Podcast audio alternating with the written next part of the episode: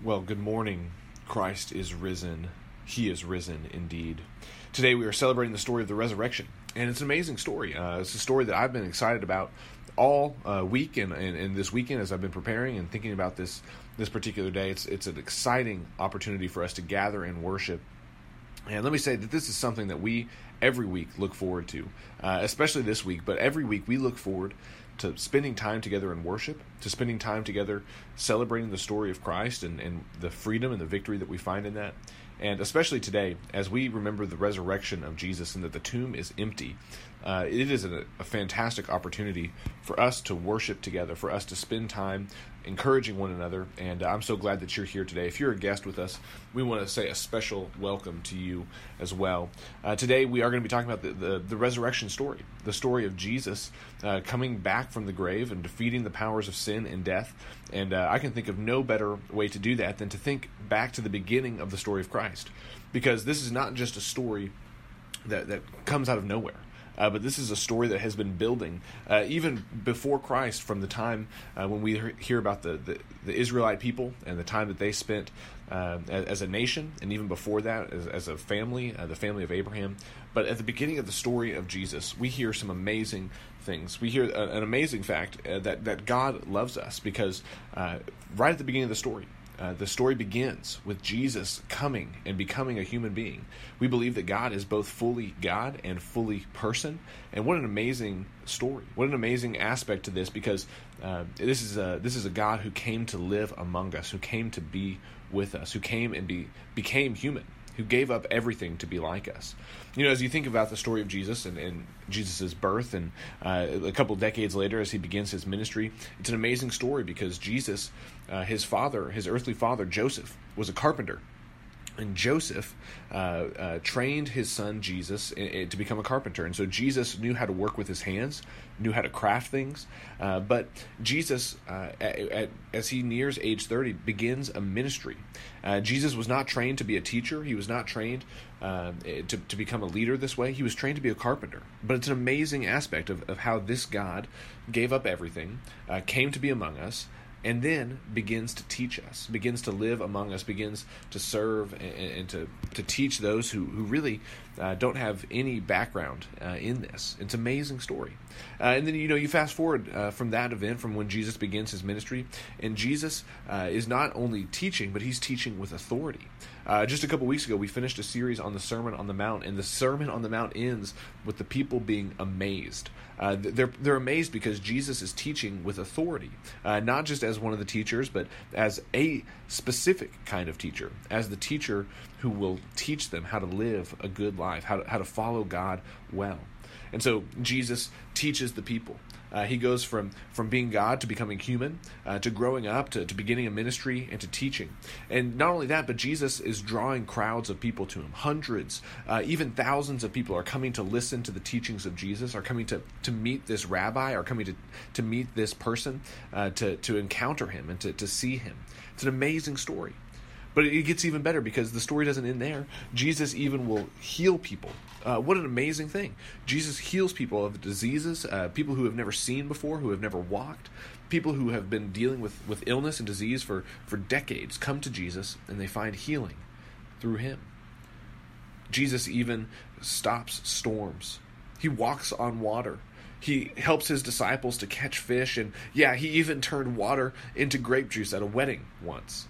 It's an amazing story. And today is such a great day for us, Easter Sunday, because today is a day that we claim that this story does not end in despair, but that this story continues on with hope because Jesus emerged from the grave and the tomb is empty. See, this is a story that might sound unbelievable to you, but it's a story that we desperately need because there are so many stories out there.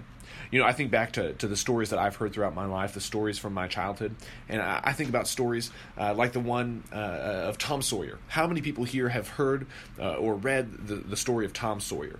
Uh, the story of Tom Sawyer is a story of coming of age, where this young man uh, journeys towards maturity. Although I'm not sure that we can really claim that Tom Sawyer ever ever really got there, uh, but it's a story about about a young person growing up and learning how to how to live in the world, learning learning their place. Uh, it's a story that, that we tell often in many different ways. And there's more, even more stories out there. Stories of good versus evil, where the heroes have to fight injustice and they have to fight off evil uh, so that, that good can win the day, so that good will be victorious. In fact, there's there's a set of movies that have been coming out over the past couple of years called The Avengers. Uh, and I'm a big uh, superhero movie fan. And so uh, just at the end of this next month, this month of April, uh, the next Avengers movie is coming out. And, and the, the good, uh, the heroes must fight against the forces of evil to save the day. They have to, to come together in a way that they never have before so that they can win the day, so that good will prevail over evil. We also tell stories uh, of great romance where the girl gets the guy or, or the guy gets the girl. Uh, think of stories like uh, Shakespeare's Romeo and Juliet. Uh, uh, this story is these two families who hate each other. Uh, they, they, want nothing to do with each other, but their kids, Romeo and Juliet, fall in love together. And that story ends with a tragedy, but it's this story of the guy and the girl coming together in their love for one another. We also tell stories uh, uh, like The Bachelor. Uh, that's another love story. Uh, that one might not be as good as Romeo and Juliet, but it is another story we tell. Uh, we tell stories about journey and adventure. Uh, right alongside these Avengers movies that are coming out, there's Star Wars movies. Star Wars is getting a resurgence, and stories of journey and adventure and of new ways of life and of even new alien races, right? how crazy is that? We tell all kinds of stories. some of them are good but not all of them are as good as the ones that I've just mentioned. We also tell stories of hatred and injustice. Uh, you turn on the news today and you can't hardly help but see uh, of what somebody has done to someone else or what some group has done to someone else that has destroyed relationship, taken life, that has stolen things from one another. We tell stories uh, of people promoting themselves rather than promoting one another. We tell stories of great violence all over our world, there are stories like this. And today, what I want to submit to you is that the story of the resurrection of Jesus is the foundational story for all of us. If you're in this room, I'm going to make an assumption. I'm going to assume that you at least are interested in knowing about this Jesus, that you're at least interested in knowing who he is, and, and perhaps you're even willing to say that Jesus is Lord. Uh, I'm going to make that assumption, and I hope that it, that doesn't offend you uh, if, if, you're here this morning and you're not sure yet. But uh, what we gather together every week and do on Sunday morning is we gather together and we claim that this is the story. That this is foundational. Uh, that all these other stories that we tell, uh, stories of romance and, and, of good versus evil and uh, journey and adventure, coming of age, all of these stories are, are built upon this foundational story. Because in the story of the resurrection, we actually see uh, a God who loved us enough that he would come and sacrifice for us. A God who, who cared enough for us that he would conquer the powers of sin and death so that we could have life. We see in this story that we have an opportunity to, to grow up in our faith, to, to become one with God, and to learn who this God is. We believe that this story, the resurrection story, is the foundational story for all that we do, for all that we say that we believe, that the resurrection is at the heart of it all. As I was getting ready for today, I, I, found it a little ironic, and perhaps you do too, that today uh, happens to be uh, April Fool's Day as well. Uh, a day that we celebrate in our culture, or maybe you don't celebrate, maybe you wish that we didn't celebrate this day. Uh, but it is a day where we prank one another, or we, or we you know, do these kind of tricks and things to, to mess with one another. Hopefully, it's, it's done in a loving way and to people that we care about and that they know that at the end of it. Uh, but I found it ironic uh, that today, Easter Sunday, this year, happens to fall on April Fool's Day. And to me, that's just another example of, of a particular story that we tell. And yet we know that the Easter story, it's no prank. Uh, we, we know that the Easter story is not done out of spite.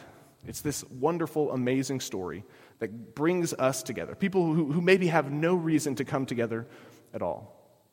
But the resurrection story, the Easter story, brings us here to worship together today. Just a few moments ago, we read a passage from John chapter 15 in that video. A passage uh, where Jesus says that the, the greatest thing that you could do for one another is to lay down your life for your friends, to sacrifice. Uh, Jesus uh, tells his disciples uh, that very passage just days before he goes to his own death. Just days before. Uh, and he says, There's nothing greater that you can do to show love for one another than to die for them. And then Jesus goes and shows them what it means to do that. I want us to pick up the story in John chapter 20 today. If you've got a Bible, feel free to turn over with me. The words should be on the screen behind me as well. We're going to read together uh, John chapter 20, uh, starting in verse 11, because uh, not only does Jesus uh, tell his disciples this, and not only does he show it to them, uh, but there's an amazing result that takes place at the end uh, of this story. So, John chapter 20, starting in verse 11. Mary stood outside near the tomb, crying. As she cried, she bent down to look into the tomb, and she saw two angels dressed in white, seated where the body of Jesus had been, one at the head and one at the foot. And the angels asked her, Woman, why are you crying? She replied, They have taken away my Lord, and I don't know where they've put him. As soon as she had said this, she turned around and she saw Jesus standing there, but she didn't know it was Jesus. Jesus said to her, Woman, why are you crying? Who are you looking for? Thinking that he was the gardener, she replied, Sir, if you've carried him away, please tell me where you've put him, and I will get him. Jesus said to her, Mary. She turned and said to him in Aramaic, Rabboni, which means teacher.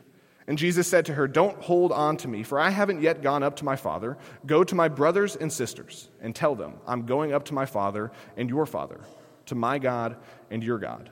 So Mary Magdalene left, and she announced to the disciples that I have seen the Lord. Then she told them what he said to her. You see, Mary learns what Jesus has just explained to them in chapter 15. Mary sees it firsthand that Jesus says the greatest thing you can do for your friends is to lay down your life for them. And then Mary witnesses Jesus lay down his life, but not only lay it down, but take it back up again. That Jesus is resurrected. And, what it does for Mary is it totally changes everything. Notice at the beginning of the story, Mary shows up at the tomb crying. She's mourning, she's weeping because she's lost Jesus. This person that she followed, this person that she cared about, she's been following him throughout his ministry, and now it seems that he's gone. She comes to the tomb weeping and mourning. And she leaves announcing the good news, announcing to Jesus' closest disciples that Jesus is not dead, the tomb is empty. Pay close attention to that word announce, because what Mary does uh, here is what has just been done for her. When she looks into the tomb, she sees these two angels from God, these two messengers, and, and they begin to say to her, Mary, who are you looking for? Because Jesus isn't there anymore. They're beginning to announce to her this story that the tomb is empty, that Jesus is resurrected, that he is risen. And so Mary turns around, and what has been done for her, what the angels have helped start her on, she goes and she does for the rest of the disciples. An amazing witness for us today that though we haven't seen the empty tomb, the task has been passed on to us as well to announce this story, to announce to others that the tomb is empty, that death no longer has power because of Christ, because of Jesus. It's an amazing opportunity that Mary has here. I, uh, I almost picture, in fact, during this part of the story, uh, because Mary uh, shows up at the tomb uh, weeping and she's going to leave announcing the good news. I almost picture that Jesus, uh, during this part of the story, has just this big smile on his face. Can you see that? Uh, as Mary is talking with Jesus, she doesn't quite recognize him yet. Uh, she hasn't quite looked up enough to, to notice that this is Jesus. Uh, she, she's kind of uh, uh, diverting her gaze, looking someplace else. And I can almost imagine that Jesus, as he's talking to her, has this big smile on his face because he knows that as soon as she looks up and recognizes that it's him, that her life is going to change. That what the angels have begun announcing to her, that she is now going to be able to go and announce that for others.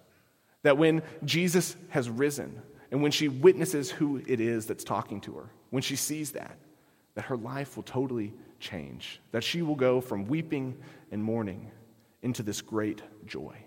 That she will be able to go and announce to the disciples the story is not over, it's only just begun.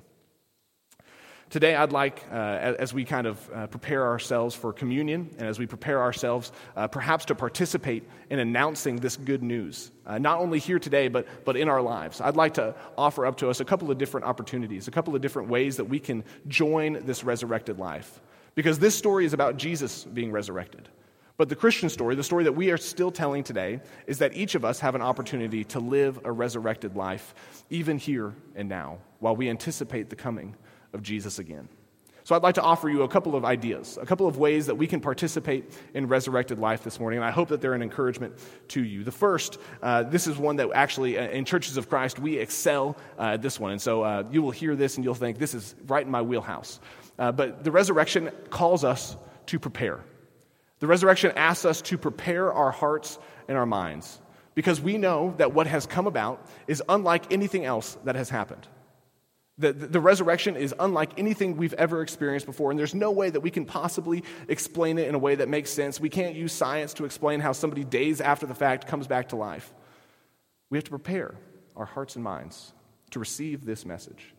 See, in Churches of Christ, we are great at this because uh, this room, uh, I hope you know this already, that the room, uh, this direction, is f- filled with more scholars than the room is this direction. Uh, uh, you guys have done a fantastic job. Uh, our tribe has done a fantastic job at preparing, especially our minds and our hearts, to understand this story, to be a part of this story. this is something that we excel at. But this is not all that resurrection is, because resurrection also calls us to practice calls us to practice our faith, to, to not only say that we believe things, to not only prepare ourselves, but also to go and do things, to become the kinds of people who are like Jesus, to, to do what Jesus did, to, to seek out the people that Jesus sought out. And so we have to practice our faith. We go and we share with one another the compassion that we have learned, the joy that we have. And speaking of joy, uh, we get to play uh, as part of this resurrected life. Uh, and that's just to make it a P word. Uh, it means to have joy. We get to have joy. Uh, we get to uh, prepare, we get to practice, and we get to play. Uh, we get to share with one another, share with the world around us uh, the joy that this brings. Because just like Mary at the tomb, uh, when she comes, she comes weeping. And when she leaves, she's announcing, she's sharing this joy, this great news that has come to her that Jesus is no longer dead. And we have the opportunity to share in this joy to share that we are no longer dead, that we are no longer uh, under the power of sin and death. But because of Christ, we now have joy and hope. And then finally, we get to invite others to participate. Uh, we get to invite others to participate in this resurrected life. Uh, because it's not just that I'm resurrected or that you're resurrected, it's that what Jesus is doing at this moment, what he's doing at Easter, uh, when the tomb is empty, is that he is announcing to the world that things will no longer be the way that they have been throughout history. That the power that sin and death have doesn't hold power over you anymore. Jesus invites us to live into this kind of life, to participate in resurrection. And now we have the opportunity, like Mary, to go and announce and invite others to come and participate as well. To be resurrected means to change completely, to go from death to life. And Jesus offers each and every one of us the resurrected life together today, this morning. Church, I hope that what we do today, I hope that what we do every day is to perform resurrection in our own lives and in the lives of people around us. Because our world tells a lot of different stories. Some of them are good and some of them are bad. Some of them are stories of adventure and love, and others are stories of hatred and violence. But this is the story that's at the heart of it all the story of God become human, of God sacrificing everything for each of us, and then of God turning around and offering us hope and life, even in the midst of our mourning. The resurrection story is a good story. It's the story at the heart of all the others. May we live this cruciformed life. May we live sacrificing for those around us. May we live in the love and joy of Christ. Uh, here in just a few moments, our elders are going to gather around the room, and we do this every week. We want to invite you to come and pray with them. Uh, spend a few moments uh, praying with them, whether it's a need that you have or whether you just want to express your gratitude and joy to God. Uh, we invite you to come and pray with them. Today, if you would like to join this story, if you'd like to be a part of this fellowship of, of following Christ, I invite you to come and spend a few minutes talking with me as we stand and as we worship together this morning.